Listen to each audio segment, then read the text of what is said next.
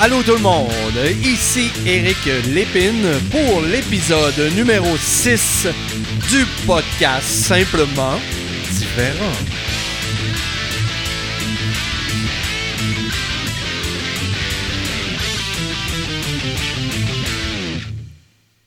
Bonjour Eric, je suis la femme d'un homme diagnostiqué d'un TSA depuis plus de deux ans environ. Il a de la difficulté à vivre avec sa nouvelle identité. Est-ce que votre livre pourra l'inspirer? Bonjour tout le monde, je suis Éric Lépine, le fondateur du podcast Simplement Différent, du mouvement Simplement Différent, et nous sommes déjà à l'épisode numéro 6. Aujourd'hui, j'ai envie de vous parler de mon livre simplement différent, vivre l'Asperger, comment accueillir votre différence pour finalement vivre l'excellence? Et là, je sais qu'il y aura des auditeurs de ce podcast-là qui vont dire Ah ben moi je l'ai lu son livre. Ben restez à l'écoute parce qu'on va faire une petite expérience hors du commun. Avant tout, je vous rappelle l'épisode de la semaine dernière, l'épisode numéro 5, avec une dame de la France, une maman de la France, où on discutait ensemble de la perception de l'autisme en France et au Québec. Si ça vous intéresse d'écouter ça, ben rendez-vous sur ce podcast-là, numéro 5, et écoutez cet épisode-là. Pour aujourd'hui, je vous rappelle qu'on va discuter de mon livre simplement différent. Vous pouvez toujours me contacter au Eric à commercial simplement trait d'union différent.com.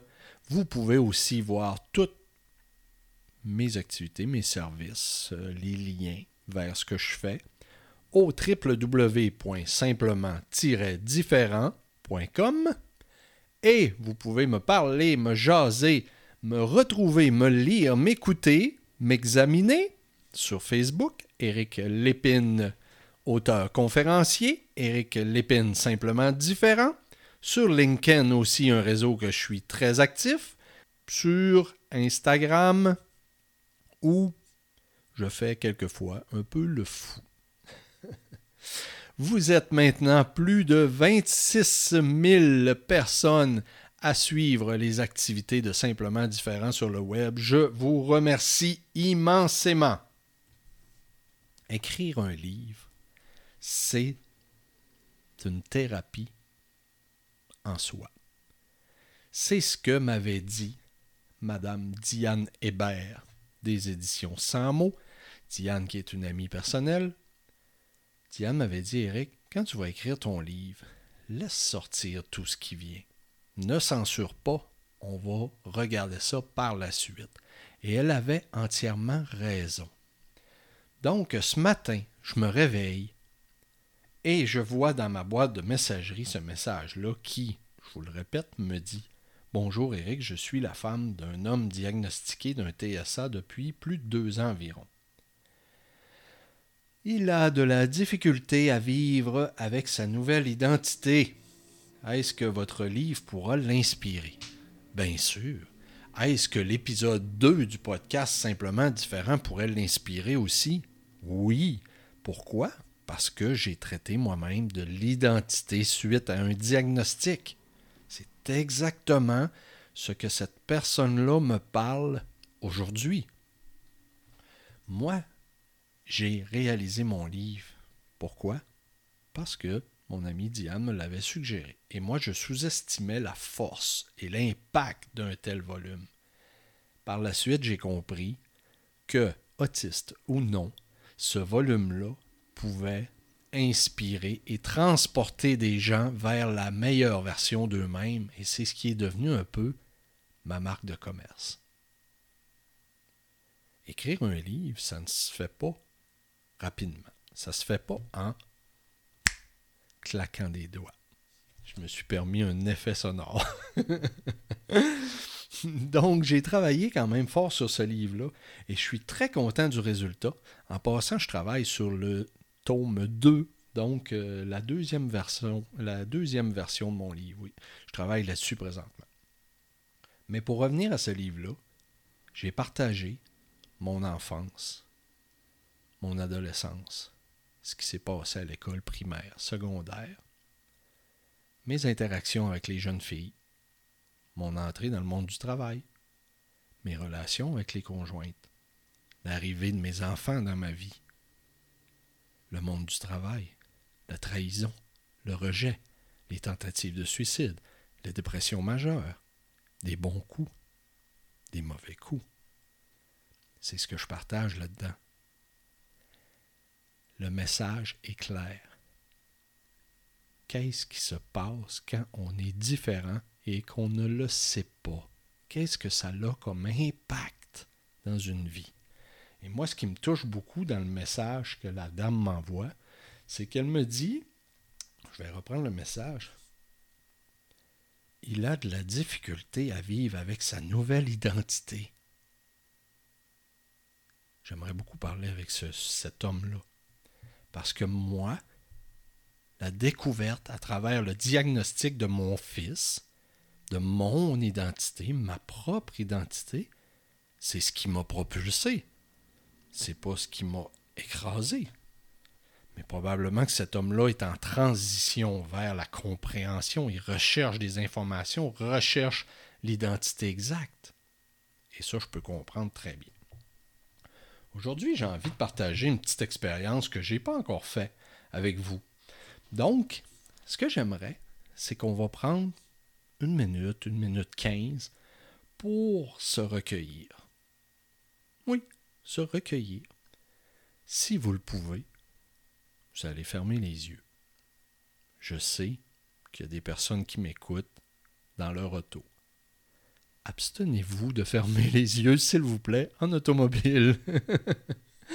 Et ceux qui sont à la maison bien tranquilles, peut-être dans le métro, dans l'autobus, ou assis n'importe où. Si vous avez le loisir de fermer les yeux, fermez les yeux pour le moment qu'on va partager ensemble de quelques secondes, où je vais mettre une pièce de mon ami Bradfield qui s'appelle Sentient Beings. Encore une fois tiré de l'album Buddha Spirit, certes mon album préféré. En passant, j'ai parlé de Bradfield dans l'épisode numéro 3 des podcasts, simplement différent. Ce qu'on va faire, je mets la pièce et moi je dépose mes mains sur mon livre et je me recueille pendant la période musicale. OK, c'est une pièce instrumentale. On écoute ça. Et moi, je vais demander à la force suprême, l'énergie qui est avec nous présentement, l'énergie qui nous unit tous, de me donner le bon passage dans mon livre que je vais vous lire et que je vais vous donner ma version de ça. Donc, euh, j'ai aucune idée où est-ce qu'on va se ramasser avec ça, mais on va tenter l'expérience. Donc, on pourrait y aller comme suit avec la pièce de Bradfield.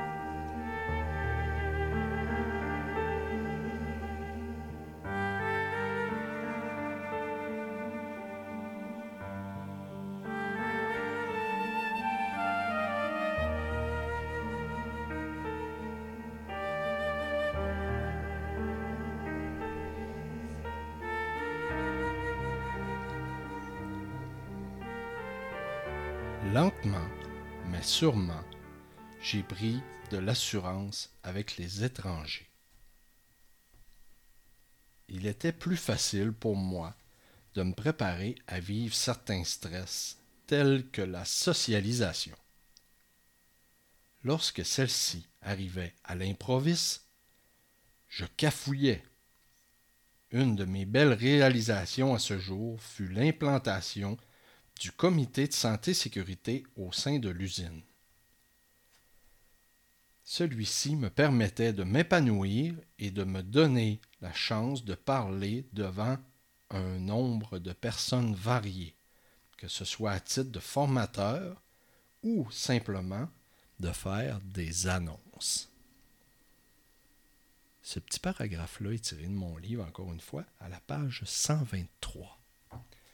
Qu'est-ce que je peux vous partager à propos de ce passage-là qui parle de socialisation, de prendre ma place? Eh bien, avec le recul, je me rends compte que cette opportunité-là a été le départ de ma mission de vie. Je vous explique pourquoi.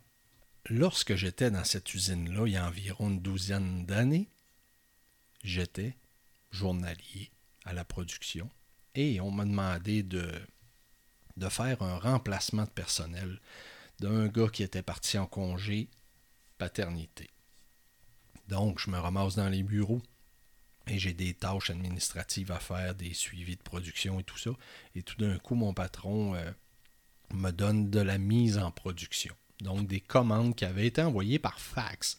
Oui, par fax à cette époque-là.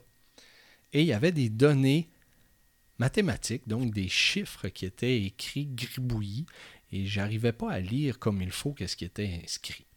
Et mon patron m'avait dit Eric, téléphone au client et demande-lui exactement les mesures qu'il a écrites. Et là, moi, je suis assis dans un petit bureau. Et je regarde la feuille, puis j'essaye de déchiffrer, puis je suis pas capable. Et là, la panique s'installe. Pourquoi? Parce que je dois prendre le téléphone et appeler un client pour lui demander une simple mesure qu'il a écrite sur une commande. Une fois, deux fois, trois fois, je me retrouvais à la salle de bain pour vomir. Tellement l'anxiété me grugeait, me faisait mal, j'avais peur du téléphone et de l'interlocuteur à l'autre bout que je ne connaissais pas. Par la suite, j'ai réussi à appeler et demander la simple question qui était facile. Mais pour moi, c'était une montagne. Quand l'opportunité du comité de santé et sécurité est arrivée, ça m'a permis de créer du contenu, de monter des formations, de m'adresser à quelques personnes, de m'adresser à tous les membres de l'usine petit à petit, j'ai appris à m'exprimer adéquatement, à prendre plaisir à partager ce que j'avais créé. Est-ce que vous voyez le lien avec ce que je fais aujourd'hui dans Simplement différent? La première fois que j'ai dû faire un live sur Facebook, je suis parti vomir dehors aussi. Oui, oui. Il y a des gens des fois qui me disent, Eric, ton autisme, c'est très léger. Puis là, je les vois venir. Je leur demande pourquoi vous dites ça? Ben, tu nous dis que le premier trait caractéristique, c'est la difficulté de socialisation. Puis toi, tu t'exprimes tellement bien. Ah. Et là, j'explique aux gens ce que j'explique à mon fils Alexis depuis plusieurs années.